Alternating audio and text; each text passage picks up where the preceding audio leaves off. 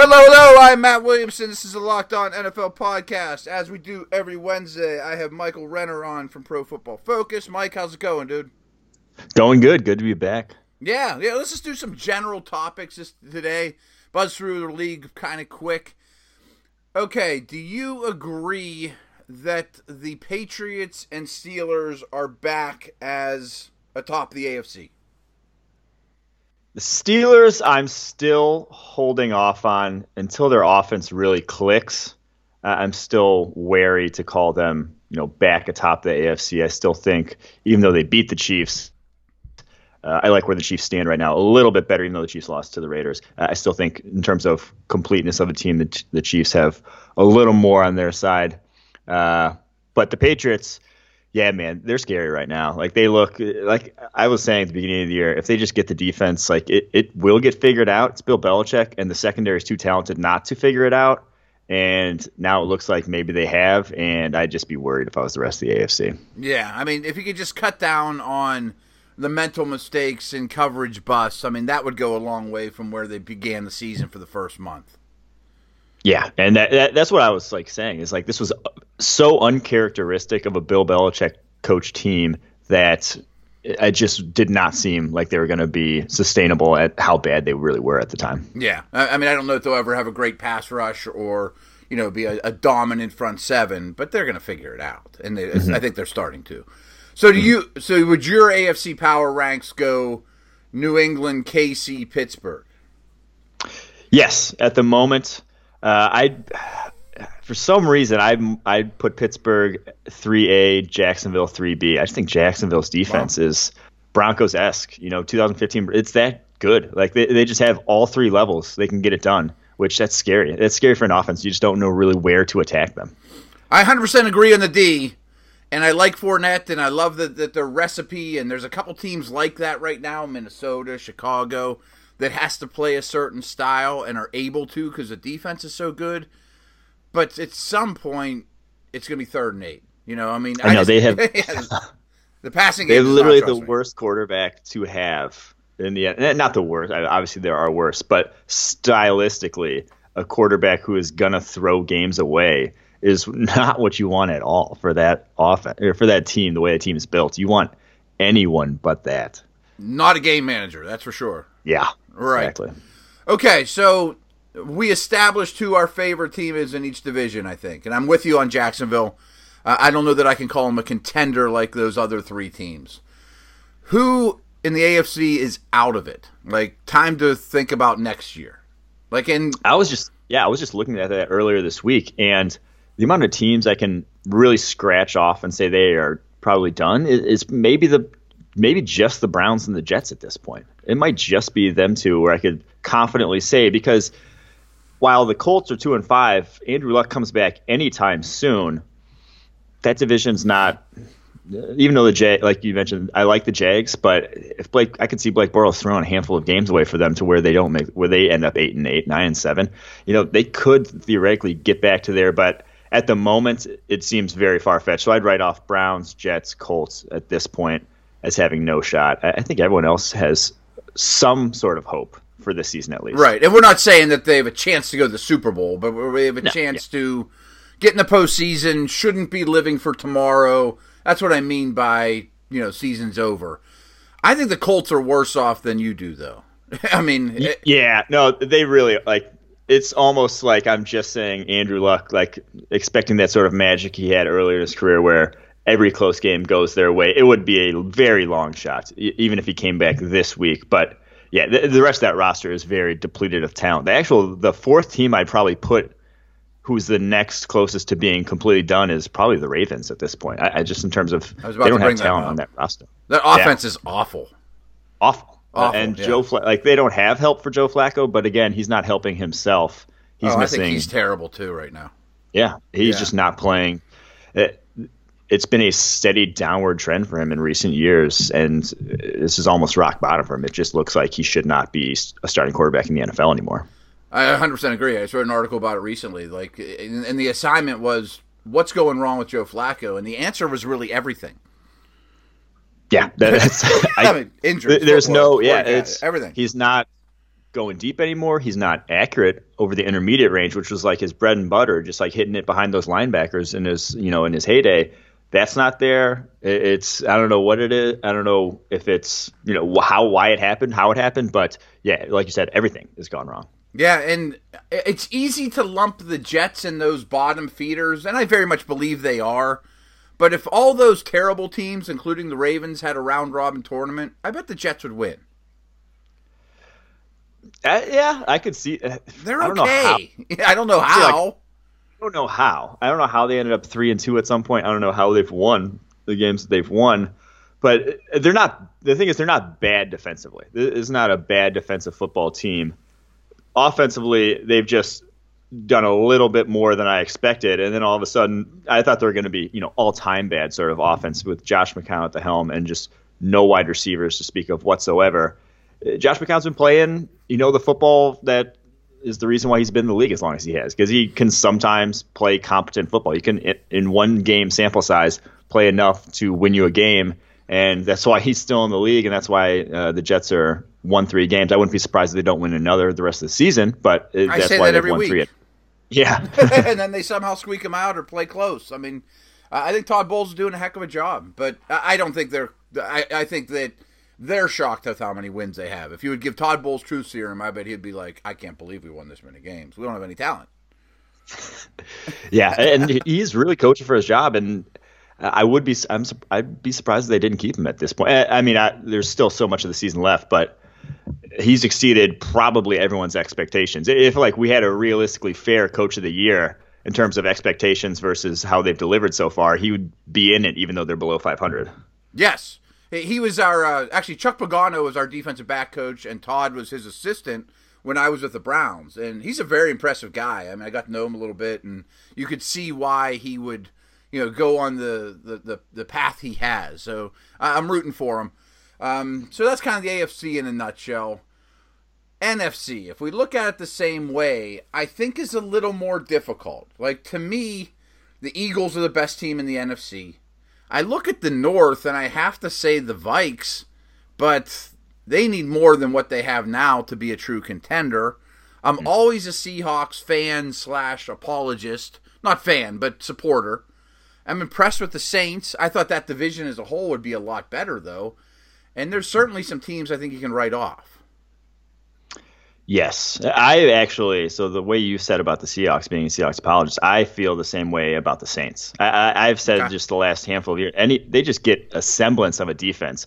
The, the offense like gets perennially underrated because Drew Brees does it every year, but they have a defense now. They have a legitimate, you know, above average defense for the first time since 2013 at least. Probably it's probably their best defense since they actually won the Super Bowl. Uh, and with that, it's like that's a scary team all of a sudden because Drew Brees can carve any defense. He's carved the best defenses apart at times if you you know if you allow him time to make plays in the pocket and have some talent at receiver, which they do with Michael Thomas. So I'm I'm starting to get up back on board the Saints bandwagon as being you know a legitimate Super Bowl threat in the NFC.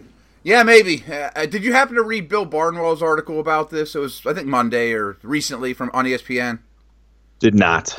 And here's what I the biggest thing I took away from it, and this is mind blowing to me. Think about all the years Drew Brees has been in New Orleans. I mean, uh, what, how long has he been there? Ten years or so? I'm just guessing off the top of my head. Yeah, at least. Okay, came in 06, so yeah. 11. Any time that the Saints defense ranked better than 25th in the NFL, Brees has taken them to the playoffs. Yep. I mean, just don't suck. Just don't be the worst defense in the league, and I'm going to get you to the playoffs. I mean, and that's it doesn't happen all that often. It's always at the bottom. I mean, it, to me, that's remarkable. That just give him a below average defense, and they're really hard to beat. Yeah, they've been in our coverage rankings. They've been below, I think, I want to say 25th uh, for six of the last seven years. So below 25th wow. is just like if that that just being a random statistical oddity is like less than a one percent chance. Just wow. it's unbelievable how just terrible. And they keep they keep signing free agents. They like they, they don't ignore it. They aren't they aren't playing for later. You know, they're not trading away uh, their talented players. They're, signing guys. They're not letting guys walk who are you know studs.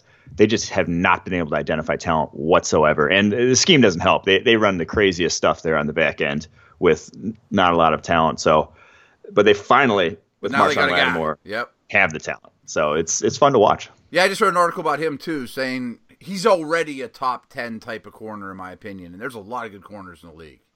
Oh, I am. I I said that after week two, actually, and I caught some flack. I said this is a top ten corner. The way he's played, because uh, my evaluation on him was, you know, elite.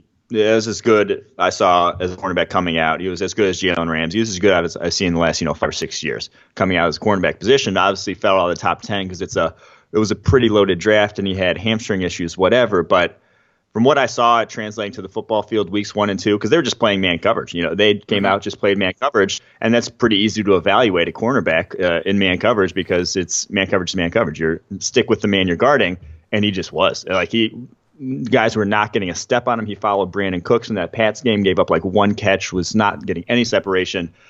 He's the real deal, and it, man, like he's our number one great corner right now. So yeah, calling oh, wow. him top ten corner at this point, it's not even a hot take. Yeah, right. I didn't realize he was ranked that high with you guys, but there's a lot of really good corners floating around the league. You know, I mean, like I look at Ramsey and Peterson to me are the are my favorite two. If I could have any, uh-huh. they would be my top two. And then then he's in the conversation with the Denver guys and Rhodes and you know, I mean, just there's a lot of really good corners right now. Yeah, I would definitely agree with that assessment on where he stands. I don't know what you thought of that division, NFC South, before the season, but I thought it was the best division in the league even better than the AFC West. I thought that all four teams had a chance to be eight and eight or better, and I had it going Panthers, I think Atlanta, Tampa, then the Saints. But again, I thought the Saints were an eight and eight type of team. Those other three teams, I'm really disappointed in. The the Panthers, uh, I was. The I Panthers, less Panthers so, but actually, certainly, yeah, I thought Tampa, the Panthers actually were going to be the worst. So I, am okay. at four and three. This sounds that's about where I would have pegged them, if not worse than that. But the Falcons' offense just disappeared. Like that's they're averaging barely over 20 points a game, which that is you, know, you just you don't go like I thought they'd take a step back. They had I thought they'd take a step back and be a top five offense still. And this is an average offense right now, the way they're playing. So that they've probably been the biggest disappointment so far to me. And the Bucks, their defense just I thought it would be a little better. I know they've had some injuries to deal with, but their secondary is an issue at this point. It's just they're not getting it done. I thought Vernon Hargreaves would be much better than he has been, and really taking no step forward in year two. Pass rush certainly is not helping mm-hmm. at all. Defense in general needs some needs a facelift, and uh, that oh, team I could see having a better second half than the first half of the season, though. Yeah, I could, I could definitely. I mean, they're two and four, worst team in the division. I could see all teams ending up eight and eight above still. Uh, but yeah, I, I, don't. I did think they would be, you know, a little better outside of their own division, be winning more games. But you agree that none of the teams in that division are done. You know, at Browns level. Yeah, no, I wouldn't write anyone off. Bucks would be closest to uh, who I'd be writing off at the moment, but I don't think I'm ready to do so in the East, are the Giants done? I mean, obviously they're not going to the playoffs, but is it? Gar- I mean, is it yes. rebuild time? uh, done in terms of what, like rebuild time? Yeah, I mean, uh, the time to think about next year, basically. That's, I do. I, I just think they they aren't close enough outside of Eli Manning to overcome him at this point. I, I, think they at least have to address the quarterback position. Mm-hmm. Is, what I would say. I don't think complete rebuild is necessary, especially with how much money you've you know uh, invested in a lot of positions via free agency. Uh, so I think they are close enough to be a perennial you know playoff contender, but they're not close enough where Eli Manning's ever going to get you back to a Super Bowl. You'll have a legitimate shot at that. So I do think it's time to address the quarterback position in some way or another. Maybe not a first round pick, but day two, I think you have to at least be throwing some darts at some QBs if you're the Giants at this point. Yeah, and maybe I mean the, they, we look back in Giants history and say this year was very fortuitous for them, you know, because they picked fourth overall and drafted a quarterback, and rarely do they pick that low. And this guy hit, and he's Eli's successor. And I think that's a possibility. But even if he don't go quarterback, you better bring in Teddy Bridgewater or some, you know, something. Yeah, I, I think, and there, I think there will be. You know, in the coming years, there will be quarterbacks if not like like the Jimmy Garoppolo's, the Kirk mm-hmm. Cousins. I think there will start to be quarterbacks on the open market now. I don't think they have a lot of cap space to, you know, they're they're not in the best cap situation to you know just add on one of those guys and assimilate him. But I, I don't think uh, it's that far fetched that they could find a guy just like that uh, in the coming years. In the North, is anyone good except for maybe the Vikes? I think Detroit is still okay. I'd put them at about an eight and eight team. Um, and the Packers, I, I, they're just done. I, I think, think so with without Aaron Rodgers at quarterback, they will need to. Uh, uh, they didn't. They did some different things offensively this past week, but they need to completely overhaul that to a run heavy, option heavy offense to even have a chance with Brett Hundley. And I don't see that being hit. Now, they did face one of the best defenses in the NFL in Minnesota this yeah. past week. Uh, that's obviously no quarterback's going to look great against them. So I'll hold off one more week before officially saying they're done. But early returns weren't good. So I, I think if things don't ch- change and change quickly, obviously they're bye. But after the bye, I think if they don't change quickly after that, they are. I'd be ready to write them off. Yes, and I still have a little bit of optimism for Hundley, as not that he's going to be a superstar, but I, I, bet he looks better than he did this past week. And you know, the Vikings do that to a lot of people. The Bears are almost like the Jets to me. I mean, they're better than the Jets. Don't get me wrong, but I'm surprised they've won this many games. They clearly have a formula. They have a really good defense, and they run the ball. But it amazes me that that translates into victories. I mean, Trubisky threw seven passes. Their defense. We so we just the data analyt. Are we did a purely like analytical uh, based on the grades that we have, uh, based on the competition that they faced. Uh, rank the defenses in the NFL, and, and the data spit out the Bears as the top five defense heading into last week before the Panthers game. Right. Uh, even though okay. the points per game, whatever, wasn't great against them, they were they played some tough offenses and held strong against them. And then they did it again against Carolina. So maybe I don't. The defense is really outplaying the sum of their parts right now. Vic Fangio has done an incredible job with that defense. Played some had some masterful games from a schematic standpoint and this past week, no different. I I think they will outperform expectations this year. I think they could get to like a seven and nine type of team, eight and eight, with all they've done defensively. But they, they do need Trubisky to get going quickly if they're going to have any hopes of making the playoffs. And if you're giving him seven attempts a game, you're not. You don't think he's ready to take in all. They, they're basically saying he's not at that level. The receivers are just so dreadful too. And that, yeah, I mean but if you're a Bears fan, you're psyched. Like I looked at the Bears preseason and thought this front seven is going to be really, really good. Secondary might be a little better, but it's not great. They probably need to address it again in the offseason. Secondary's been better than I thought. Offensive line's fine. Running game's very good. Tarik Cohen's a nice little addition. And you have your quarterback. I mean, at least you're not going to address the quarterback position. So you look at this offseason for the Bears and say, it's pretty clear what we need. It's and it's not mm-hmm. that hard to find. Wideouts, yeah, talent right, at right. wide receiver. I'm not sure who's entering free agency, but they have to at least. I mean, you get Kevin White back. No one knows what that's going to be like. I, I, wouldn't even bank on him as being no. one of my, you know, two or three starters with his past at this point you need two guys there at least. I think uh, if you're the Bears, right? A first round pick and a high price free agent and a free agency, yeah, Allen would be Robinson nice, or you know something like that, right? Mm-hmm. Um, let's go to the West real quick. I'm super impressed with the Rams. I don't, th- you know, if compared to teams like the Bills, who I think are a nice story but not have a lot of talent, I think the Rams are a legit good team. Um, I think Arizona's cooked, and I think the Niners obviously are in rebuild mode. Yeah, I agree with all three of those assessments. The Rams, uh, they, this isn't a team that's too far removed, you know, from going what eight and eight, seven and nine a few years back with really nothing at QB, nothing uh, obviously offensively. So it's still a, a good enough defense. And then McVay's done a masterful job with that offense. It fits everything seems to be fitting together so well, and they have a lot of talent at the skill positions now offensively guys that can get open. You know, Cooper Kupp, uh, Sammy Watkins, who hasn't even really been featured in that offense much. They have guys who are they have talent at basically every position on that offense. So uh, it's nice to see. Like they look.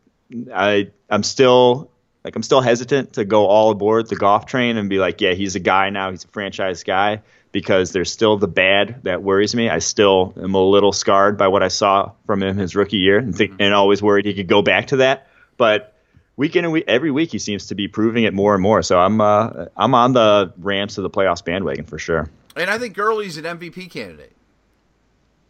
Ooh, I'm not willing to go that far, but I I think he's he in looks, the top five ish in that conversation right now. He looks so. I I was worried about him in year two being you know scarred in terms right. of he, he just goods. looked shell shocked. Yeah, like he looked like he didn't know where to find a hole, and a lot of that is when you have a bad offensive line, your eyes just adjust. Like you are looking, you're not looking at the right spots anymore because your your reads have been so muddied every single time that you're uh, you know you're in your own head and now he's finally getting some clean reads. And in the open field, he's very good. Uh, he is in the open field. He is tough to bring down.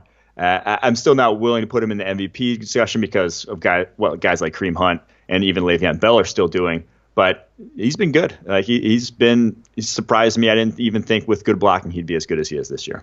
And you didn't even mention his contributions as a receiver. I mean, that's been gigantic for this team mm-hmm. and for Goff. That too.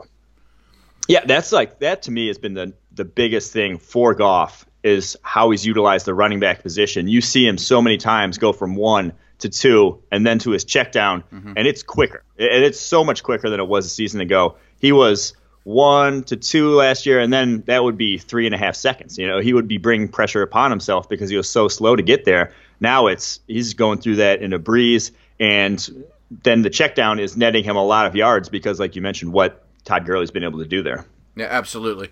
Great stuff. We will be back in one minute to talk about Martavis Bryant. All right, Mike. You know I do I do five shows a week for Steelers Nation Radio, and for two weeks all we're talking about is Martavis Bryant, and he doesn't show up on Monday, and Juju Smith Schuster's bike stolen. I made the joke Martavis has you know, stole his bike, and yeah. Um, I know that you've been doing some digging on possible trade candidates. I'm going to start the conversation. I don't think he's going anywhere. I mean, because of his suspension, I don't know how many, you know, what you'll get in return for him. The Steelers absolutely are in it to win it this year, and he can contribute. And you watch the tape, he's open more than you would think. Um, and he's cheap labor for two years. I mean, he's under contract now for two more years at a very, very reasonable mid round pick type dollar. So for that reason, mm-hmm. maybe a team would give you something because, you know, he doesn't hurt your cap.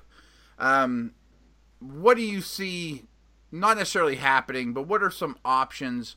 And the one thing I threw out, and I'm not even sure I have a great name, but maybe, maybe the Steelers would consider it if they could get a veteran receiver back, possibly. That is an interesting uh, possibility. I never, I hadn't really thought about that. I always thought it would be for a mid round pick just because of how, uh, even assimilating into an offense, I, I, I don't think they necessarily need a receiver to replace him. Uh, you know, with Juju Smith and how long it takes to guy to get up to speed in new offense. It might not be in their best interest. They might just play for the long term. I always thought they'd get a pick in return. But I think the the reason why, even though Mike Tomlin said no, we're not trading him. We're not even thinking about trading him. Whatever. And why I think that that's yeah, maybe they're not going to do that now, but why I think that could realistically change in the coming weeks is you just can't afford if you're the Steelers to have that nuclear option where uh, he just leaves the team or quits, or you, you know you can't afford him to be this uh, overarching distraction. Where then, if that happens, you're getting nothing, absolutely nothing back in return for him. Yeah, yeah, you can try to appease him all you want, but if he doesn't get 10 targets in a game. If he's only getting, you know, three or four targets and he's only getting one catch and it's only going 15 yards, he's not going to be happy. And, you know, you need all hands on deck if you're realistically going to win a Super Bowl. You can't have uh, a guy in the locker room, you know, being a malcontent, uh, undermining those efforts. And then, like I said, the nuclear option of having to cut him instead of getting nothing in return you can't get to that point if you are the Steelers. So I just think the way it's heading right now, the way it's trending, is very quickly downwards. Is very quickly towards them separating, it just not being able to amicably stay together through not even the rest of his rookie contract, but the rest of the season. And at that point, you just can't afford to get nothing for him. And they, they ran into a similar situation with Santonio Holmes a few years back, shipped him out for basically nothing. And mm-hmm. I'm with you. I've said this too. If it escalates to the point where it's addition by subtraction, then it's a move you have to make. You know, like we just have to get this guy out of the building. And maybe it does get to that point. I mean, it certainly could because if he wants targets and he wants production, the Steelers are going to run the ball a ton. You know, I mean, clearly they know that.